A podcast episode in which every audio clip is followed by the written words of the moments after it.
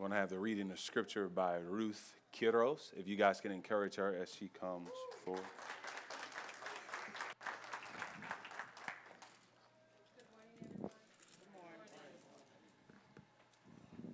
I'll be reading in English first and then in Spanish. All right. In Luke chapter 14, 1 through 11. If everybody can please stand for the reading of the word.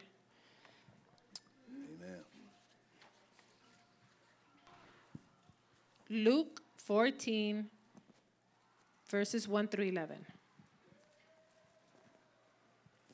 One Sabbath, when he went to dine at the house of a ruler of the Pharisees, they were watching him carefully. And behold, there was a man before him who had dropsy. And Jesus responded to the lawyers and Pharisees, saying, Is it lawful to heal on the Sabbath or not? But they remained silent. Then he took him and healed him and sent him away.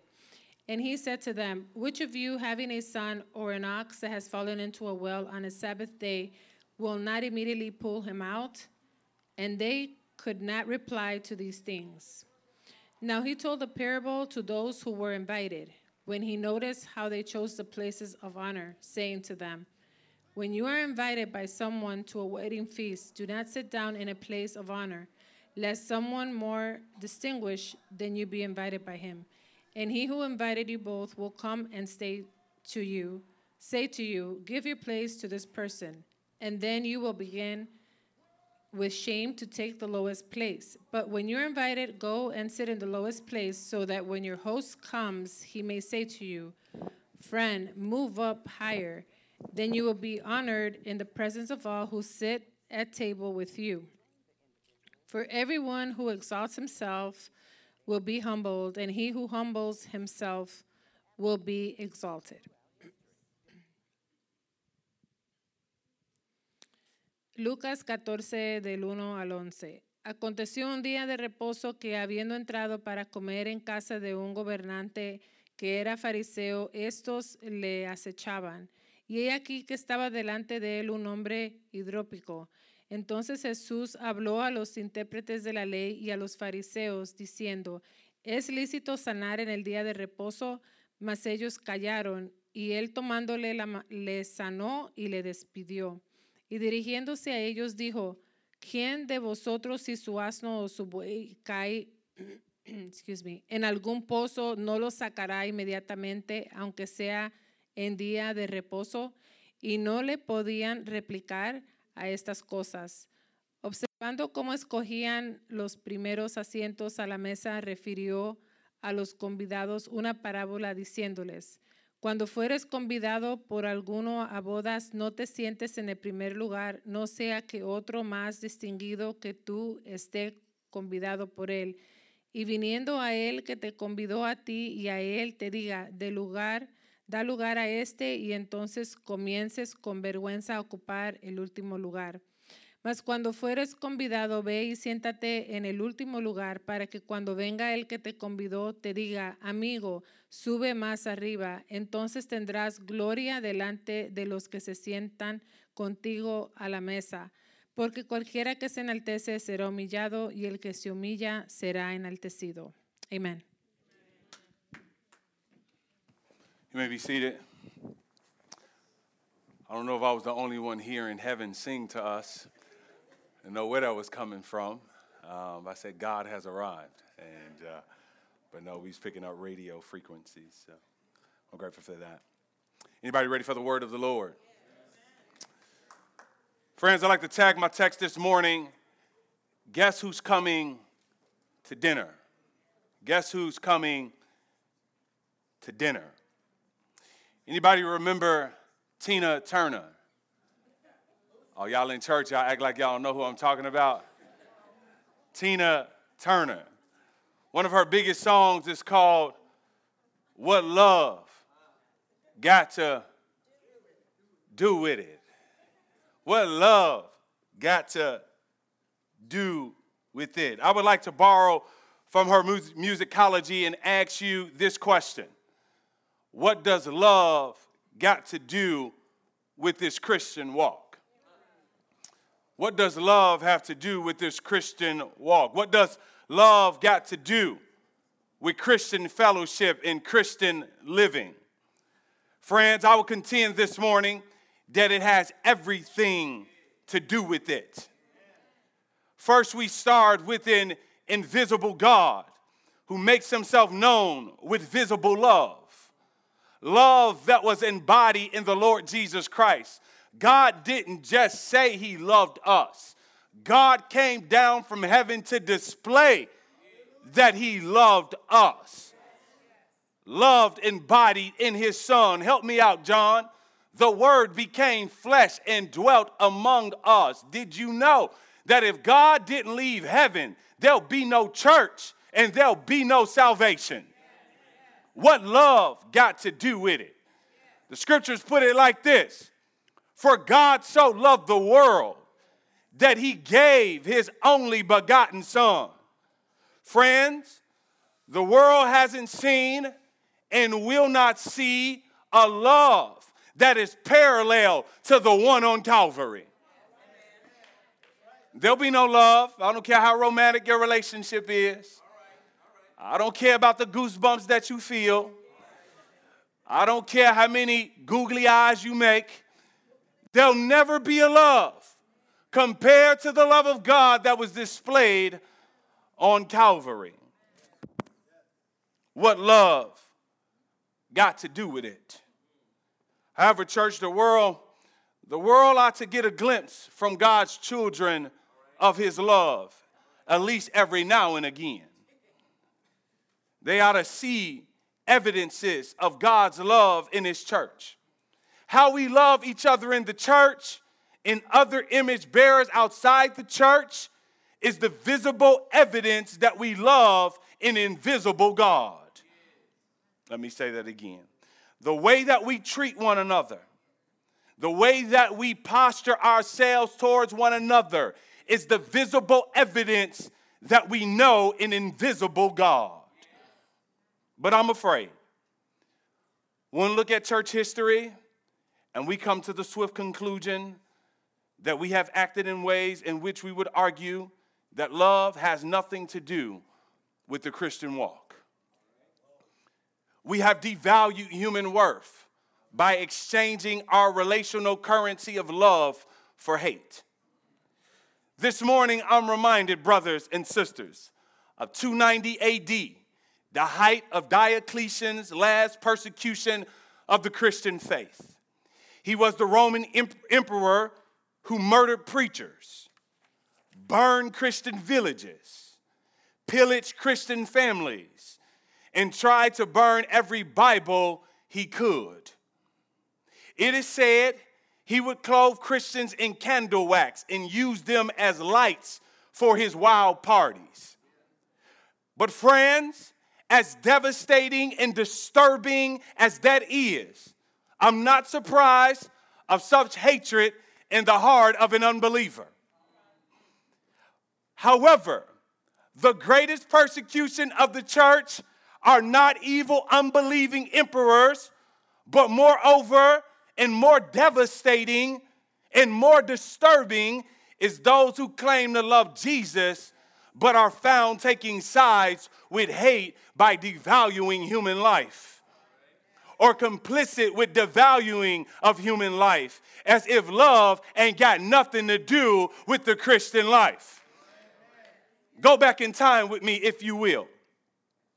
Back to the moment of the year 1963, and listen to a statement from the Reverend Dr. Martin Luther King Jr. And he said, I must admit, I have gone through those moments when I was greatly disappointed with the church and what it has done in this period of social change. We must face the fact in America, the church is still the most segregated major institution. At 11 on Sunday morning, when we stand and sing, and Christ has no east or west, we stand at the most segregated hour in this nation. If you can't say amen, you ought to say ouch. This is tragic. Nobody of honesty can overlook this. Now, I'm sure if the church had taken a stronger stand uh, all along, we wouldn't have many of the problems we have. What do we learn? That we do not get to claim that our churches are Christ centered, gospel centered, and that our lives are all about Him while we simultaneously overflow with hatred towards anyone who bears the image of God. You don't get to say that you love Jesus and that you're all about the gospel while you hate people who are made in the image of God. Can I put it like First John puts it? How can you say you love God who you don't see and hate your brother who you do see? Can we get real this morning? Can't say that we love God while we support systems that make it easy to take human life. How can we believe in a God who died and rose on our sinful, undeserving behalf and hate people different than us? The true measurement of how Christ centered and gospel centered we are is contingent on how we love one another. We must measure the comprehension of our orthodoxy by our orthopraxy. In other words, do you walk it like you talk it? Y'all know that song. Don't, don't let me start rapping up here. Walk it like you talk it.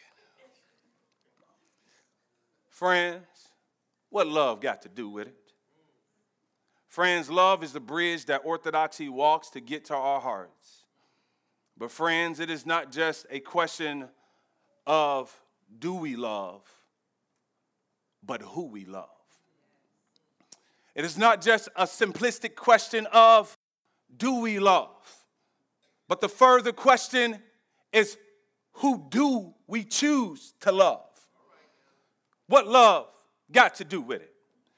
Well, Jesus puts it like this If you love those who love you, what credit is that to you? Okay, I'm stepping on toes now. Y'all getting quiet on me. If sinners love those who love them, and if you do good to those who are good to you, what credit is that to you? Even sinners do that.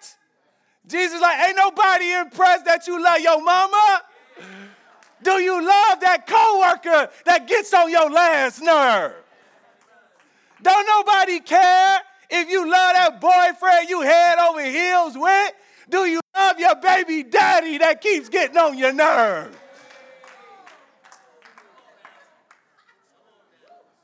Oh, I'm coming to your house this morning. If you lend to those from whom you expect repayment, what credit is that to you? I ain't giving them my money so that I'll never see it again.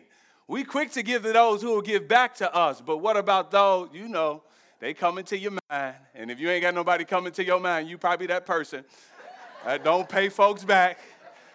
Start thinking through your debt list, who you got to I, matter of fact, I got people come to my head owe me money. I'm up here struggling, and all they got to do is give my forty dollars a day owe me. all right, all right. Let me let it go. Even sinners lean to senders, expecting to be repaid in full. But love your enemies. Do good to them. Love your enemies. Do good to them. I don't want that to pass you by. Welcome to Christianity, people. We ain't called to no punk love. We ain't called to no soft love. We're called to a love that'll make you cry in pain because you got to do the very thing that you don't want to do. I said this last week and I'll say it again. God ain't worried about your comfort more than he's worried about your glory. Oh, how easy it would be to build a church by preaching prosperity gospel. A gospel that tell you that this year is your year and, and, and God got a word for you this year and everything's going to turn around. I came to tell you that sometimes God calls you in the most uncomfortable places. But love your enemies and do good to them and lend to them without experiencing to get anything back, expecting anything back. Then your reward will be great and you will be children of the Most High because He is kind to the ungrateful and the wicked. This morning, I want to argue that who we choose to love is the indication of how Christ centered and gospel centered we truly are. Who we choose to love is the indication and the measurement of how Christ centered and gospel centered we truly are. Friends, I'll start with this point the great equalizer. We are all made in the image of God. Let's not make any bones about it. We start out with this foundational truth. All human life is sacred because it bears God's image, the imago Dei. Did you know that you and I do not derive our value from our occupation, our looks, whether you got them or not, bank accounts, ethnicity, or location? but solely on who we are made, the image that we are made in, which is the image of God. Our value is not rooted in anything else. So that if you lose your job today, you don't lose your value tomorrow because you're made in the image of God. Quit trying to find your value in some person, in some job. Life is fickle. You better root your image in the, you better root your value in the image of God because God never changes. The basis of our hate for abortion, for racism, for misogyny, for father abandonment, for domestic violence, and injustice is because all people are made in the image of God. Humans bear the image of God. And we see this clearly in Genesis in the beginning. So God created man in his own image. In the image of God, he created him. Male and female, he created him. God blessed them, and God said to them, Be fruitful and multiply, and fill the earth and subdue it. Nothing else in all of creation reflects God like human beings as beautiful as the cosmos is, as beautiful as all those animals on, and y'all know I love Animal Planet, as beautiful as all those animals are on Animal Planet, all the way from the deep blue sea to the, to, to, to, to the killer whale, to, to, to microscopic little things like bacteria and viruses, you can search all of that and come to this one conclusion. One human being has more to say about the image of God than all of creation. Therefore, if you are on the expressway and you see a deer lying dead, no one is shocked. But if we see a human being lying dead on the expressway, cars are stopping. Phone calls are being made. Why? God has put something down in the inside of us that says human beings have worth. Jesus gets at this point and the importance of human life when he was invited to a dinner. If you don't mind, let's go to the dinner with Jesus this morning. One Sabbath, when Jesus went to eat in the house of a prominent Pharisee, he was being carefully watched. There in front of him was a man suffering from dropsy. Jesus asked the Pharisees and experts in the law is it lawful to heal on the Sabbath or not? But they remained silent. So, taking hold of the man, he healed him and sent him away. Then he asked them, If one of you has a son or an ox that falls into a well on the Sabbath day, will you not immediately pull him out? And they had nothing to say. So, check the scene out. Jesus gets an invitation to a dinner. Oh, I would love to get an invitation to a dinner, just throwing that out there. But Jesus gets an invitation to a dinner and he takes up the invitation. Now, you would think that this invitation is on the basis of Jesus is cool with this Pharisee, this prominent Pharisee, this dude who is known throughout the land of Israel. He's that guy, he's that dude. So to get an invitation from him is all that in a bag of chips. Jesus gets an invite. But he doesn't get an invite because old boy is cool with him.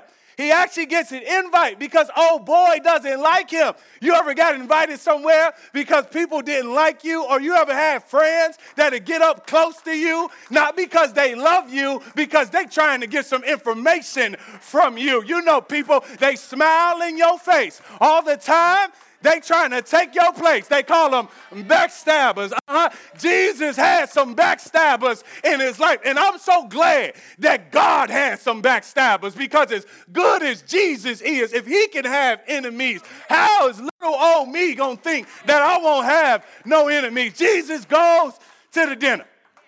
He gets there, he's doing his thing, and they watching my man. They got their eyes on him. They're kind of stalking him out a little bit.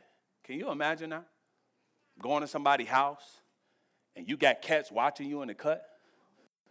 You know, back, back then, before I was saved, that's a fight right there. I'm surprised Jesus wasn't scrapping in the place, you feel me? But he keeps his cool. He real easy, because you know why? Jesus ain't really worried about nobody watching him. Because Jesus ain't got nothing to hide. It's only us that got something to hide that we got to worry about people watching us. But look how foul these dudes are. They had planted a man suffering from dropsy right in front of Jesus. They didn't know this man who was struggling with sickness because they loved him. They called him to the party so that they could use him. Jesus knows that they're trying to set him up.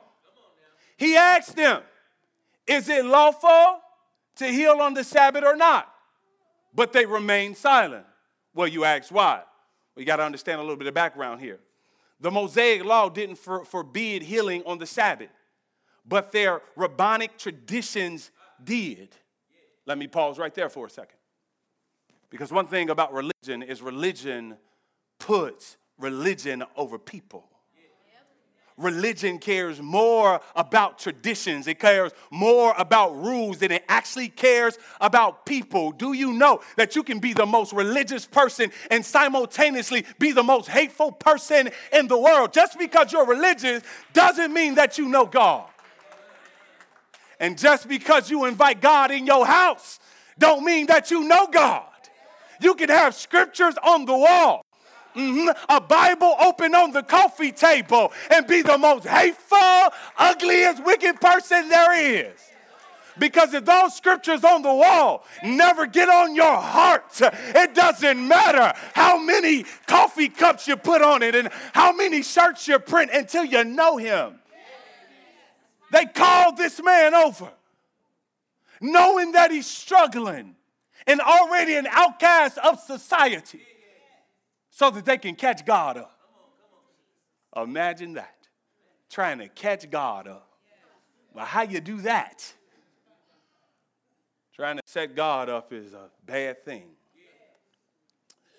When they refuse to answer his question, he goes ahead and Jesus heals the man anyway and sends him away. And how does he then appeal to their stubborn and hard religious hearts regarding this ill man. Jesus says this If one of you has a son or an ox that falls into a well on the Sabbath day, will you not immediately pull him out? Jesus is now arguing with logic here. Jesus appeals to the human worth. It is wrong for me. Is it wrong for me to release a man made in the image of God from illness and you would do it for your own son. Let me pause right there. What is Jesus teaching them? We don't treat each other with kindness because of our titles. We treat each other with kindness because we're made in the image of God. And if you do good to your son, you ought to do good to your neighbor. If you wouldn't cuss your mom out, you shouldn't cuss nobody else's mom out. Let me come to where y'all at. Right? If you'll feed somebody else's kid, you ought to feed your own kid. Boy, I'd be mad. I send my kid over somebody's house and they didn't fed their babies and hey, you didn't send the lunch, so we didn't feed them. We don't do that, do we? Instead, we go into our own pockets, we go into our own fridge, and we make sure that baby eats. But Jesus goes a little bit farther. Besides, you would save an ox who has much less worth than any human. And the sad part here in America, people love dogs more than they love people. They'll feed a stray dog before they feed a human on the street. And Jesus says, You'll save an ox and you won't save a human. And now you're going to come at me? Knowing that in the privacy of your own home, when your sheep or your ox fell into a ditch, you got down and got it. You didn't get religious. You know why they got that ox, right? That was food. They were caring about themselves. Jesus doesn't care about how religious they were, but he does care about how they treat people. I hope you caught that. God doesn't care about your church attendance. God doesn't care about how much you read the Bible, and God doesn't care how much you pray, although you should do those things. But God does care about how you treat that person next to you. This is what he says in James 1:27. And the Bible says, What does love got to do with it? Religion that is pure and undefiled before God the Father is this to visit orphans and widows in their affliction and to keep oneself unstained from the world. Friends, we learn that gospel centered people fight over the low seat. But far be it from us to prop ourselves up in our chairs in here and look down at the Pharisees, because in many ways, we have not been much better than the Pharisees. If we are honest, we have treated things better than other fellow human beings. We have treated our phones better than we treat people. At least we close our phones and we make sure they're protected. Some of y'all phones so bedazzled up, it's crazy. We'll spend hundreds on our cell phone, but we won't do it on a person. We treat our cars better than we treat people. At least our houses got, got uh, uh, uh, at least our cars got houses. We treat our cars better than we treat people. We won't leave our cars out in the cold, but we'll leave people out in the cold. I know y'all ain't gonna talk to me this morning. We assure that our cars are safe and warm. We give them a house to stay in. We are guilty of assigning worth to people based on their position, their skin color, what they can offer us, what they look like, their gender, and I could go on and on and on and on on the ways we categorize each other and say, because you got this position, I'll treat you like this. And because you look like this, I'll treat you like that. God cannot stand it. And why do we fail at loving each other as God would love us? One word sin. One thing about sin is it transcends all cultures white, black, Latino, Asian, it don't matter. We all sinners. Where there's flesh, there's mess all the time. One thing about sin is that it transcends all cultures. The Bible says, For the wrath of God is revealed from heaven against all ungodliness and unrighteousness of man, who by their unrighteousness suppress the truth. It goes on, as it is written, none is righteous, no, not one. Doesn't matter how cute you are this morning. No matter how good looking you are. How many muscles you got. No matter what your bank account is. No, not one. Can you feel yourself lowering already? No, not one. For all have sinned and fall short of the glory of God. For all have sinned and fall short of the glory of God. We are all in a dilemma. We are all in a situation. We belittle each other because we first belittle God. Belittling always starts with God, and then we belittle one another horizontally. We have to disregard God before we disregard one another. And nothing reveals our belittling of God in others than the attitude to put self above all.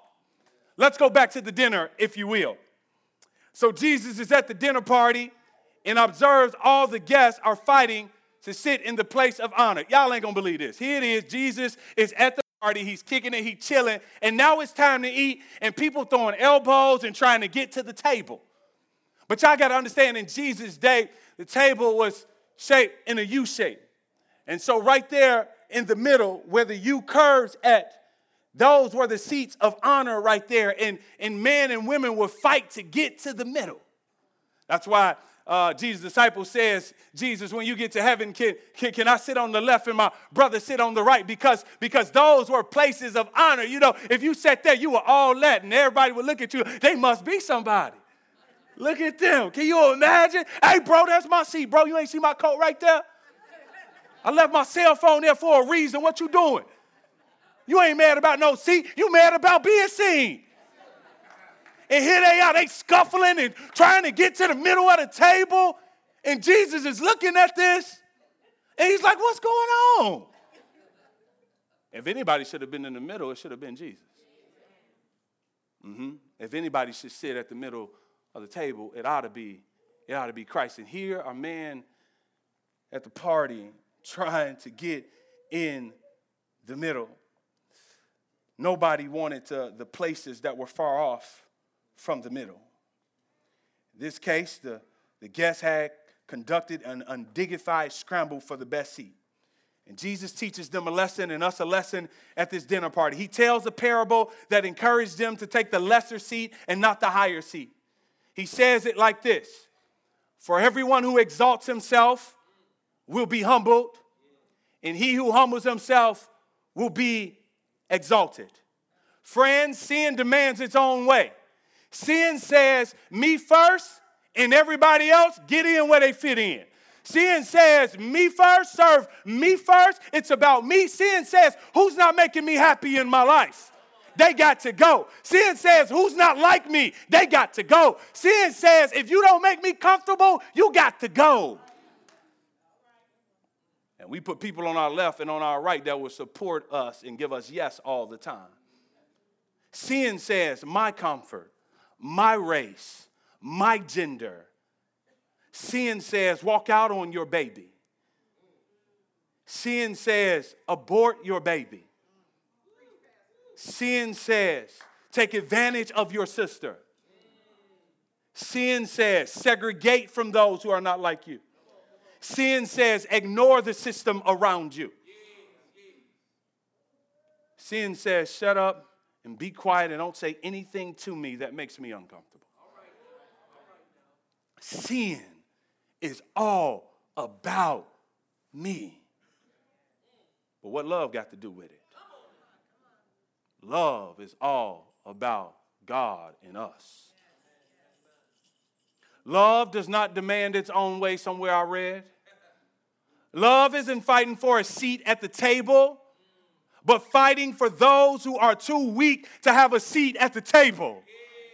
We will know how Christ centered and gospel centered we are by what seat we are fighting for.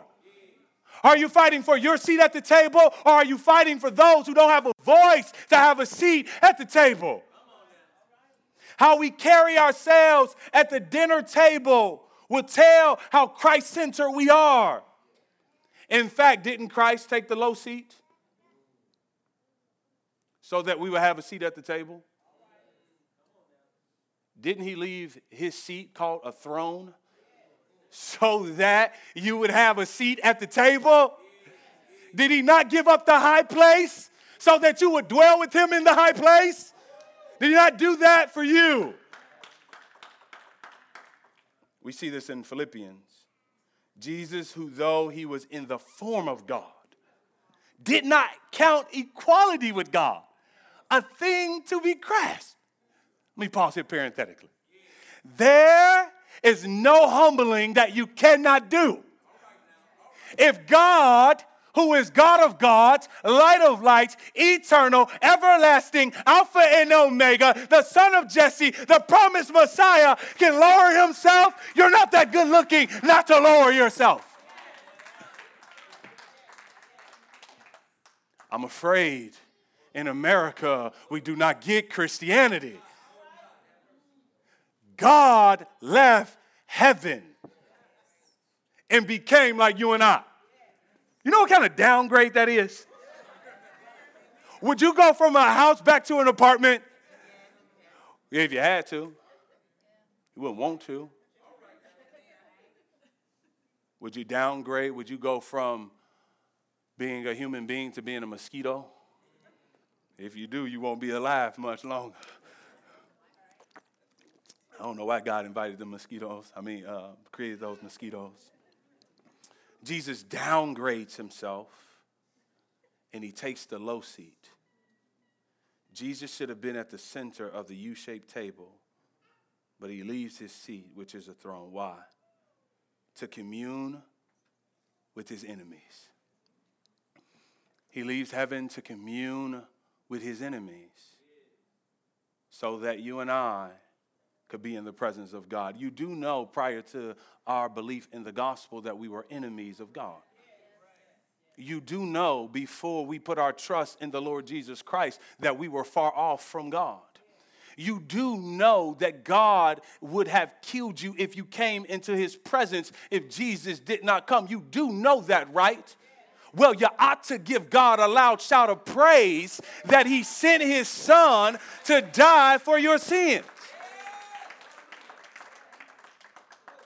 Jesus gave up his high seat in order to bring those who were far off close, in order to make those who were spiritually poor spiritually rich.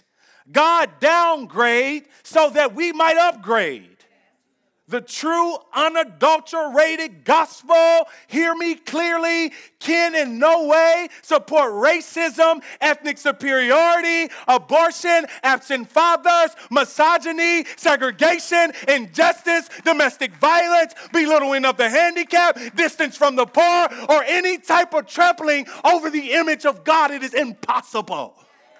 Gospel doesn't uphold it. The cross didn't come for that. The cross came to reconcile us to God and to one another. But what love got to do with it? Well, right before this verse, we are told to be like Jesus Christ. And I'm so glad that this is here because many Christians say, that was for Jesus to do, not for me. I ain't God. I can't love my enemies like that. Y'all know how we are. That's Jesus. God's still working on my heart. Well, let him work then. These are the excuses that we give not to love our enemies. I'll get there eventually. We cool long as they don't come by me. Y'all know what I'm talking about? We straight, just don't say nothing to me. If you say something, bow right there. My it ain't my fault. They came by me. That was my reflex when I see him. That was a reflex. That ain't come from my heart. That came from my nerves. That my nerves are bad. You see, they ain't got nothing to do with me. I told him don't come. I told, I told him, let me, let me stop. Because I'm crazy. So if there's any encouragement in Christ, any comfort from love, any participation in the Spirit, any affections and sympathy, complete my joy by being of the same mind having the same love, being in full accord and of one mind. Do nothing from selfish ambition or conceit, but in humility count others more significant than yourselves. Now's the time to leave if you don't believe that. That I'm not doing that, Dex. Let, let, let each of you look not only to his own interests, but also to the interests of others. We will know how Christ centered we are by what seat we take at the dinner table. We will know how Christ centered we are by how much we hate the systems that devalue people made in the image of God. We will know how much we believe the gospel by our posture towards people who are not like us. Remember, Jesus invited us to the dinner table, although we were not like him. And you don't get more polar opposite than this Jesus and sinners sitting at the same table. Sinners communing with the sinless. My question to you is who's at your dinner table? Gospel centered people don't discriminate at dinner time. Follow me back to the dinner party, if you will. Verse 12. Then Jesus said to his hosts, When you give a luncheon or a dinner, do not invite your friends, your brothers, or your relatives, or your rich neighbors. If you do, they may invite you back, and so you will be repaid. Give a banquet, invite the poor, the cripple, the lame, and you will be blessed. In other words, invite the weak, invite those without, invite those who have nothing. Invite those, invite those who are polar opposite of you. Invite them to your house. You say you love God, invite people who can't repay you. Don't say that you love me. Don't say that you know me and you treat people that are hard to love like you don't know them. I didn't say it, the Bible said it. Invite them. At first, Jesus' exhortation seems strange. Is he saying stop inviting your friends and relatives over for dinner? Some of y'all said, I've been thinking about it. But clearly, Jesus' point is that we should not exclusively invite our friends or relatives, or especially our rich neighbors. Why? Because love is more than a secondhand emotion, it is the tangible evidence that we belong to an invisible God. And godly love reaches over the lines of comfort. Godly hearts and eyes do not scan the room and say, Who looks like me? Who will I remain comfortable with? Who's easy to get along with? Godly love doesn't do that. I'll go over there and I'll hang out with those who are not like me. Godly love is not cliquish. We love the woman at the well story, don't we? Oh, we love the woman at the well. Jesus supposed to be eating with his disciples, and what does he go do? He goes and kick it with a woman at the well. And if you know her story, she doesn't have a cute story because she shouldn't be at the well by herself. She should have been accompanied with some friends and family, but you know what? People knew her history. They knew what she was about, and they distanced themselves from her. But here's the crazy part y'all better quit acting like God doesn't deal with racism and sexism in the Bible because He does. And let me show you if I can park here at the woman at the well for a moment. Jesus is a rabbi. Rabbi don't talk to women. But Jesus talks to her anyways. Do you know what they're going to say about you, Jesus? Do you know how they're going to talk about you, Jesus? You're going against cultural norms. What are you doing? On top of that, Jesus is a Jew. She's a Samaritan. Check this out in the verse. A woman from Samaria came to draw water. Jesus said to her, and I want to say it in a deep voice, give me a drink. Hey, hey, hey. For his disciples had gone away into the city to buy food. The Samaritan woman said to him, How is it that you, a Jew, ask for a drink from me, a woman of Samaria? I can see her like twirling her neck and everything. Thinking the Savior trying to holler at her, probably get her digits, but he ain't even on that. Now here's the line. For Jews have no dealing with Samaritan. John goes out of his way to make clear that Jews and Samaritans don't kick it with each other. They ain't vibing like that. They ain't cool like that. In fact, Jewish people will go all the way around Samaria and they had to walk. Wasn't no Uber, wasn't no Lyft. You just had your two feet. You know you don't like nobody when you'll run a marathon before you'll go to shortcut. They didn't like each other. They did all they could to avoid one another. And Jesus has the audacity, the unmitigated gall to cross over cultural lines and to have a conversation with a woman who's not like him and, and has a different gender than him. But what is he telling us? Gender doesn't matter when it comes to the Imago Dei, Ethnicity doesn't matter when it comes to loving your neighbor. Jesus didn't care what the Pharisees had to say, he didn't care what the disciples had to say. This woman needs a Savior, and I'm going to cross over to go tell her. I wish I had some Christians that'll say, I don't care about no cultural lines. These people are thirsty for the gospel, and I'm gonna go tell them, come hell's or high water. Don't care if they look at me wrong. Don't care if they look at me crazy. She's in need. Jesus didn't care. Found him around the cripple and the lame, healing those who he shouldn't have been around. Find him giving parables, making Samaritans into heroes, knowing he shouldn't be doing that. Loving those, even the Pharisees who were trying to set him up, he was loving them anyways. And you know good and well that people don't love their enemies. Jesus was trying to teach us something. To be gospel centered and to be God centered means that we these cultural lines that society has made in order that we may love one another. This woman was being belittled, and Jesus comes running her way. But, friends, I'm afraid here in America and here in our churches, we have created pockets in the church that God's not cool with. Next to what you mean, pockets. Y'all, this last week, I went to the dentist. And if you got to preach all week, you look for an illustration anywhere. You don't care where you find it. Yeah, I need an illustration, Lord.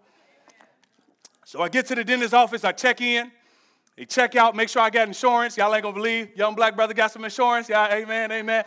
So I get there, I get there, they put me in the chair, they lay me back. Ah, bad. Light on me and everything. Uh, the lady comes in and she does a whole bunch of stuff, but this is the point that I want to get to. She takes out this object, it has a, a little sharp, little pointy end. She said, I'm gonna start counting out numbers. Don't you worry about it. I'm gonna explain it to you. I said, Well, go and get your count on. She takes the thing and she's go one, two, four, three, two, one. She finally leans me back up. I said, Can you explain to me what you were doing and what that counting mean? She says, Young man, that counting was me counting the pockets in your teeth and in your gums. I said, Oh, really? Where do pockets come from? She said, Pockets come from bacteria that gets down in your gums. And when they get down inside of there, they start eating away at your gums. And these bacteria, they like to hide in dark places so that so that so they can go unnoticed. And over time, they decay your whole mouth. Friends, there's some greater pockets in the church that we've created that got down into the fellowship, that got down into the church, and they've been decaying and eating away at the church like Pac-Man. And it's been going unnoticed. But if the church is going to keep its bite in culture, we have got to deal with these things. It's sad to say, and I hate to say it, that there's a such thing as a black church. Never should have been a such thing as a black church. But the white church was so focused on being the white church instead of being the church. And so we look back historically and we see the segregation in our society. But friends, I'm so thankful that when I look out in this room, that Bethel Gary wants to write a new story, a new uh, something that is aligned with the gospel. That black and white doesn't separate us, but the gospel of Jesus Christ speaks a better narrative. Oh, my friends, we got other pockets in the church.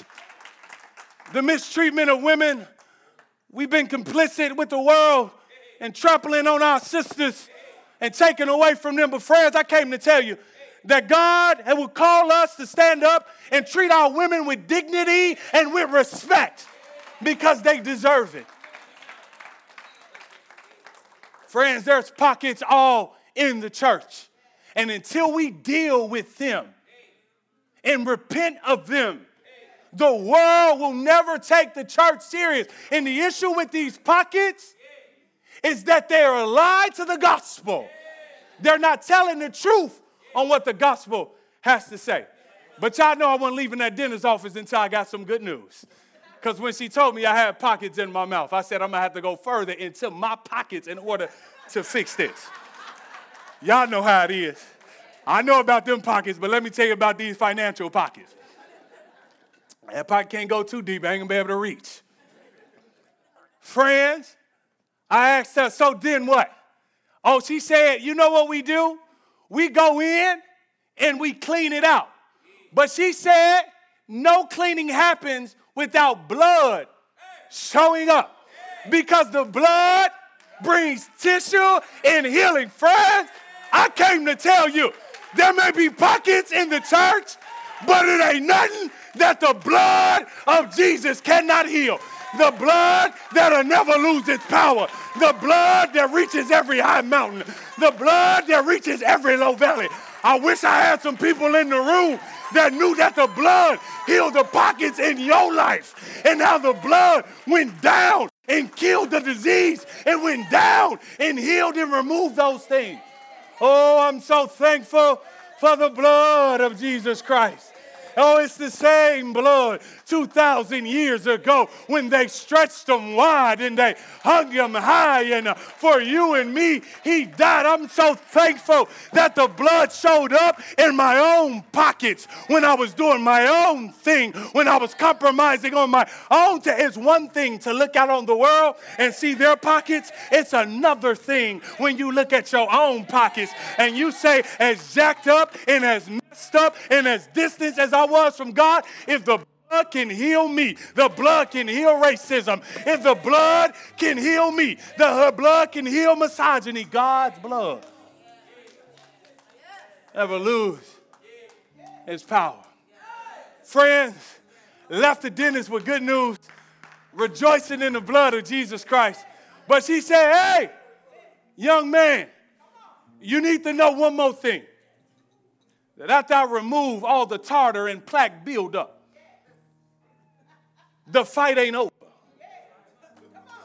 You got to go home and you got to apply your toothbrush, your floss, and your mouthwash. Because the moment you leave this place, the bacteria starts fighting again. Friends, we may have came some ways, but I came to tell you, church, we got keep on fighting because the moment we begin to cross cultural lines, the moment we begin to love one another, you know who's waiting on the sideline. The enemy is waiting and he wants to destroy and he wants to create those pockets again. But if I had some people in the room that wouldn't mind praying with me, that wouldn't mind reading their word with me, if we would hold hands and lock arms together. Well, God, we're so grateful that the blood never loses its power. Though we've compromised in many ways through our segregation, through misogyny, through father abandonment, and many more. Father, we rejoice this morning that the victory has already been won because of what you've done. If you believe that this morning, if you want to get your bike back this morning, if you want to deal with the pockets in your life, if we're going to deal with the pockets in our church, the only way that we're going to do it is if we put the gospel back in the center. And let me give it to you like this For God so loved the world that he gave his only begotten Son, that those who believe in him should not perish but have eternal life. And I don't know if you're in this room and you've yet to come to a saving knowledge of the Lord Jesus Christ. I want to invite you and give you an opportunity to surrender your life over to Him.